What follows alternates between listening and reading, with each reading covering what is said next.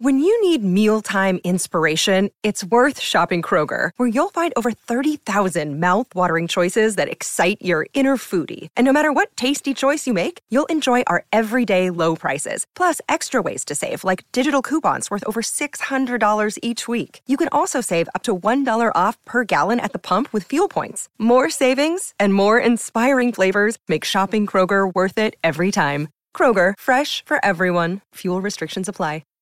Another day is here, and you're ready for it. What to wear? Check. Breakfast, lunch, and dinner? Check. Planning for what's next and how to save for it? That's where Bank of America can help.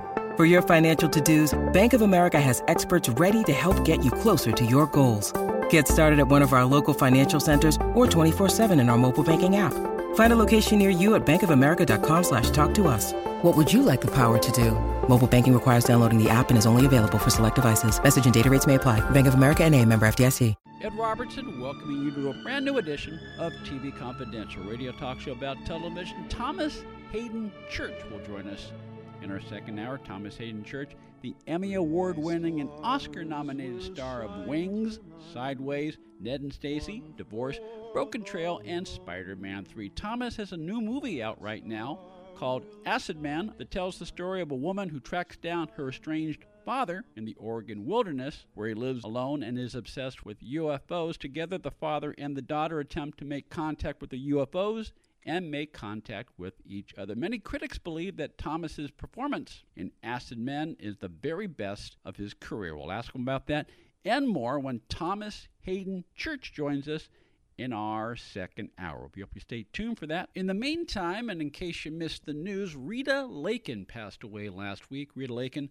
Edgar nominated screenwriter, producer, novelist, and a true pioneer of television. Rita Lakin not only created The Rookies, one of Aaron Spelling's first hit series on ABC, she was also one of the very first female scriptwriters and later female producers in network television, with credits that include such classic shows as The Mod Squad, Dr. Kildare, Peyton Place, and Medical Center, as well as many popular movies of the week. In so doing, Rita also opened a lot of doors for women in television at a time when the television industry was almost entirely run by men. Rita Lakin passed away Thursday, March 23rd, at the age of 93. Rita Lakin was also among our very first guests on TV Confidential. I had the pleasure of chatting with her many times over the past 14 years, both on and off the air, and we will play highlights from two of our conversations with Rita over the course of our program this week, beginning with a clip from Rita's appearance in October 2015, a few weeks after the publication of her memoir, The Only Woman in the Room. I'm not a scriptwriter, but I have I've written a few memoirs, I've edited a few memoirs, and I love I love the process of examining and determining the arc of a person's life. Because even if you're just recalling a certain period in a person's life, in order to make these events or that period compelling, you have to think like a fiction writer. And that's more or less exactly what you did when you wrote your new book, The Only Woman in the Room. Well, I actually thought along those terms because I read a number of memoirs and I just never quite got it the way memoirs are written. And so I know if I was going to write one, I had to write them in a way that made me comfortable and, and, and could really ramble on with the stories I want to tell. And so I really wrote it as if I was writing fiction, only instead of it being fiction, everything in it was true. Now, let, let me ask you this. Now, at least, I mean, th- this has been my experience when, when, when I work on a person's memoir, whether as a writer or whether I'm piecing it together as an editor, you have to think in terms of arc, which is again that that's a, that's a term out of fiction. That's just uh, that's specifically a script writing term. Uh, you have to think of a person's life as a, as a three act play, and and some arcs are better than others, and not everybody has an arc. You, Rita, you have one of the very best kind of story arcs at all. But I, I would imagine it, it you had to be ready to, to, to talk about certain stuff. Yeah, well, it took me all these years to get ready. I don't think I could have written it 20 years ago. No, I mean you, you you probably couldn't have written it 20 years ago, but again, that it goes back to your experience as as a novelist, which is how you which which is how you spent uh, the last 25 years of your life. The first 25 years of your life were spent in television, particularly the 60s and the 70s.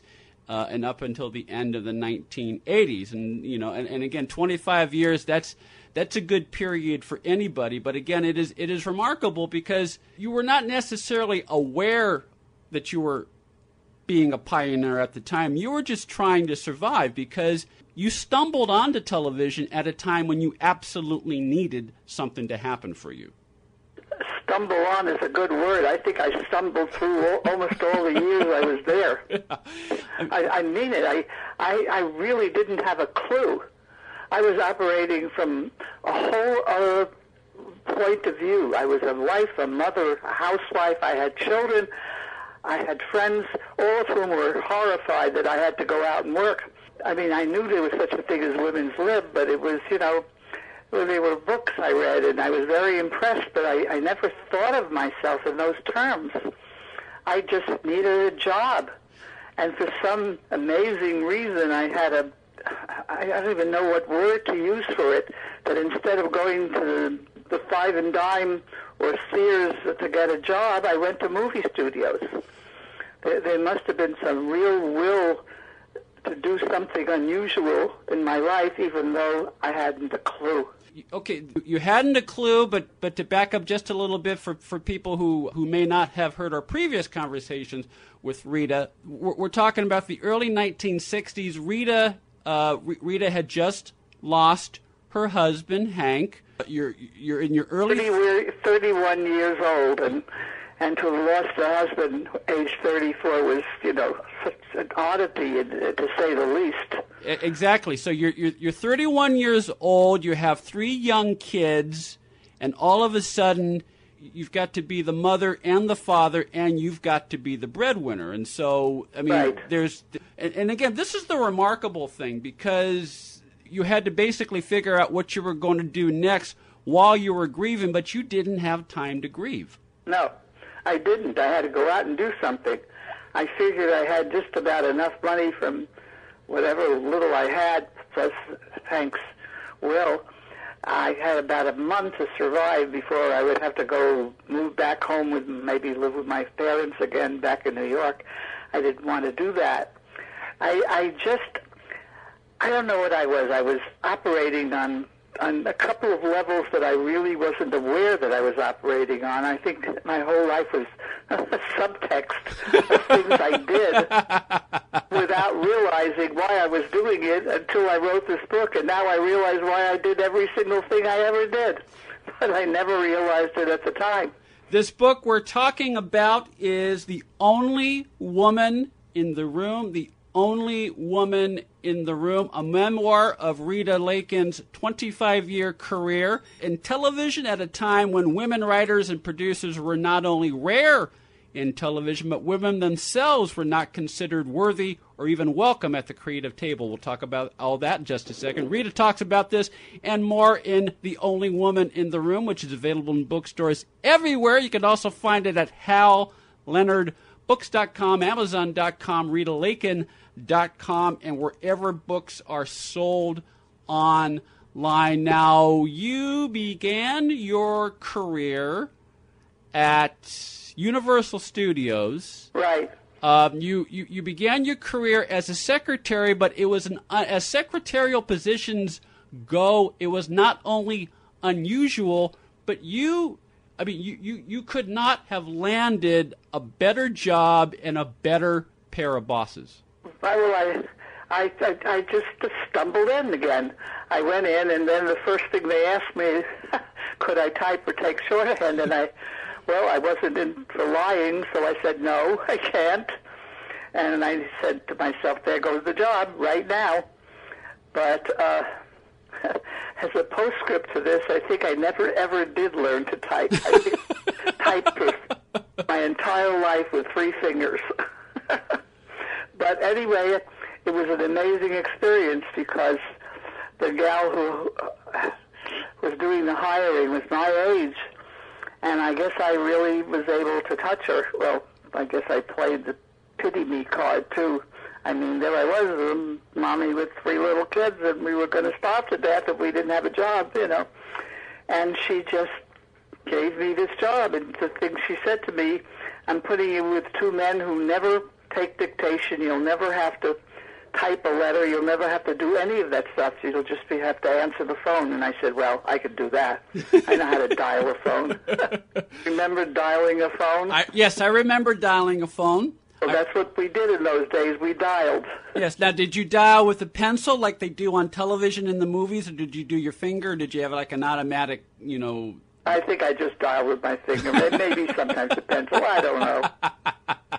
I wasn't paying attention to that. Go, going back to your very first job at Universal, we've done many programs, and I've talked to many people who worked at Universal on the creative end, uh, particularly in the 60s and 70s, Rita. And I have this image of, I mean, not only the Black Tower, but but but also, I mean, particularly when it was very volume driven in the 70s, late 60s, early 70s.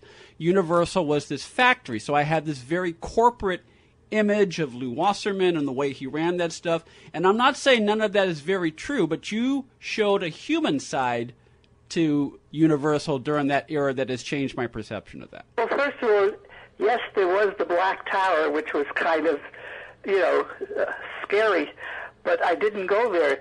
Before the Black Tower, there were only these adorable cottages. Mm-hmm. I mean, Universal didn't really look like any other studio. It had English cottages with charming gardens, and it was really very pretty. And the wonderful part was that the cottage that I got sent to right next door was Cary Grant in his cottage, and and um, next door to that there was all these other people.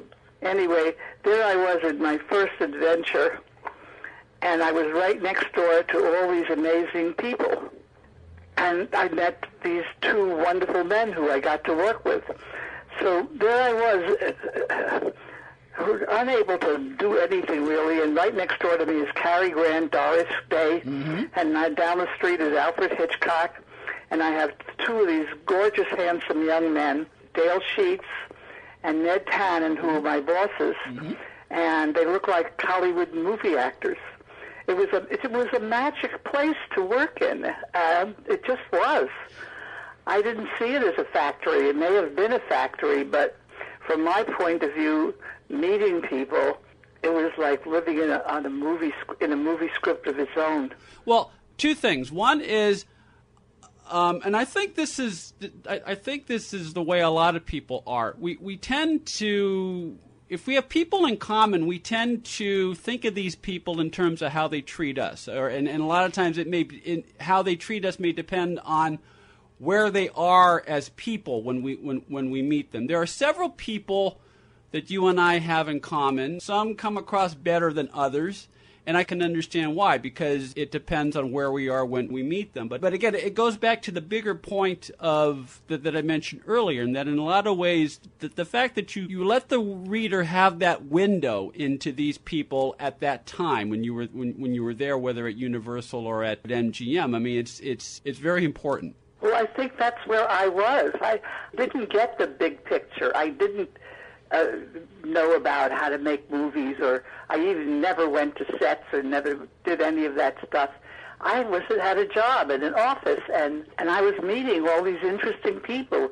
Right across the way was a commissary, and I got to meet everybody who ever worked at the studio. I was with people in this job, not involved with how it worked. How it worked came to me much later. You're listening to a conversation with Rita Lakin that originally aired in October 2015. Rita Lakin, creator of The Rookies and the author of The Only Woman in the Room, a memoir of Rita's 25 years in network television. Rita Lakin passed away Thursday, March 23rd, at the age of 93. Stay with us, folks. We'll be right back. In our first segment, uh, Rita, we're talking about how there's there were moments, or at least when you look back and you tell your story in The Only Woman in the Room, Rita, there there seem to be moments when for lack of a better word, I don't know. I mean, I know you use the word guardian angels, and that's you know that that makes sense. There's certainly a lot of serendipity going on in certain in certain key yes, moments. I would think so. I just was incredibly lucky. Yeah, well, you yeah, but you were not only lucky, but see, I I learned a long time ago that there's no such thing as pure luck. I mean, we have to know what to do with the luck. Yes, I I realized eventually when the doors opened, I was smart enough to jump. Exactly, ex- exactly. I mean, we make our own luck with preparation, and and yes, there were opportunities when people came into your life mm-hmm. when you needed them to come into your life, such as the woman who led you to your first to, to, your to your entree into television, you know, your very first job at Universal. But in each case, you knew what to do with that opportunity and to take it to the next step. Absolutely, yeah. intuitively. I I, I swear they were like two two me's. Mm-hmm. The part of me who just drifted from thing to thing, from uh, things happening to me. I just kept drifting along. But there was another part of me that somehow or other was smart enough and paying attention to when there was an opportunity to do something. Such as the story of your very first story pitch with the uh, producer of Dr. Kildare and, and a very young Sydney Pollack who was attached to yes, Dr. my God, I, I, the first job I ever had, I had the, Pollack was it was his first job also, and they were so nice to me. The thing that was going on all this time is, I, I see it two ways. One, that the men saw me as some kind of a novelty, that mm-hmm. I wasn't a threat to them, and it was such a nice thing. You want to be a writer? How cute. You know, it's, it's adorable. But on the other hand, I realized, not that early, but I realized that there weren't very many women around, and how come, and why weren't there writers? I I remember these years later uh, reading about probably the two women who came before me, Juanita Bartlett but she wrote mostly macho men things, and D.C. Fontana, Dorothy, used initials because she didn't want anybody to know she was a woman, and she'd go to these meetings and surprise, there was a woman there. So it was a different world. Yeah, Juanita is another person you and I have in common. Yeah, she was a wonderful lady. She I was. know her very well, but she was. They were terrific, both of them. And you know, I just walked into this meeting, and I was terrified. I had to pitch these ideas, and they were being shot down one by one. And I thought this career was over before it even started. But the, my two guardian angels at that office me. They said, "Well, you know, you're a woman, and um, maybe we would like to do a woman's story for a change."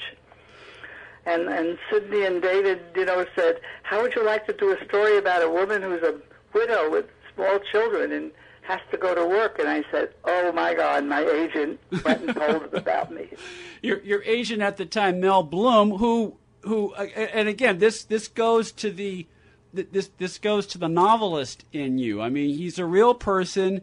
And yet, when you describe him, he comes to the life as a, as a real character. And even though he, he was kind of brash on the outside, he was, he was uh, mush on in the inside. Exactly. He was just a sweet, lovable man. Yeah, and he. And I think again he was amused. He said to me, "Can't you find some man to be a partner with you? You know, I mean, all these women writing here, they all have husbands to write with." I said, "Well, I unfortunately don't have one of those anymore. I'm going to have to do it myself." Yeah. And he, and you know, Dale Sheets, my wonderful Dale, Dale Sheets, and Ned Tannen they they talked Mel into they pushed him into it, you know, gently. Read his script. And, you know, you could be the first one to have the first great woman writer. You know, they were they were adorable, and that's what happened. And, and meanwhile, I had been studying scripts all along, mm-hmm. and again, it's a matter of being when opportunity knocks. I had written, I had read in a book that you should have a sample script ready if you ever want to sell a script, and it, and it still applies today. Yeah. That... And so I had this sample script, and sure enough, when they said, well, give me something to read, Bubble, he always called everybody Bubble. Bubble, you got something to read? So I gave him my script. And that's how I got my first interview with Dr. Kildare, which scared the hell out of me because I, I was didn't really have a clue as to what I was doing. Of course, of course, I could write about a woman who's mourning her dead husband mm-hmm. and having to deal with a child, and you know, of course, I could do that. But by the way, that book you mentioned was a book called Teleplay, written by a man named Coles Trapnell. Coles right. Trap. He was one of the first ones who wrote books for, uh, you know, people who wanted to write. Yeah. I mean, Coles Trapnell's book was my Bible. I, I, had a chance to get to know Coles a little bit towards the last few years really? of his life. What was he like? Well, he was winding down, but uh, um, I, I, talked to him around 94 and 95, and I think he died about four or five years oh, later. yeah, and but, I read his book in 1961 or 2. But uh, uh, when, when I wrote my book on Maverick, he was he was very very very helpful to me to describe you know the era of that show after Roy Huggins had left. So uh, you know, Coles Trapnell still has a very special place in my heart. He was well, very he generous. did in mine. I still have that original book with all my notes to myself written in all the margins. What should I do? What can I do? He, he, was my Bible. You're listening to a conversation with television pioneer Rita Lakin that originally aired in October 2015. Rita Lakin passed away March 23rd at the age of 93. We'll take a quick time out and then we'll play some more of our conversation with Rita. We come back on TV Confidential. Be part of our conversation. If you like what you hear, have thoughts on this week's program, or have an idea for a future edition of TV Confidential, we'd love to hear from you. You can email us at talk at tvconfidential.net, talk at tvconfidential.net. You can also message us at facebook.com forward slash TV tvconfidential, x.com forward slash tvconfidential, or at TV Confidential on Instagram. And if you're listening to us on the TV Confidential podcast, please be sure to hit the subscribe button. This portion of TV Confidential is brought to us by our friends at Front Porch Realty, the community of realtors in the Northern Bay area of California that is committed to finding the solution that is best for their clients. Whether you're a first time home buyer or looking to sell or lease your property in Northern California, call Karen Strain at 415 886 7411 or visit frontporchrealtygroup.com for more information on how they can help you.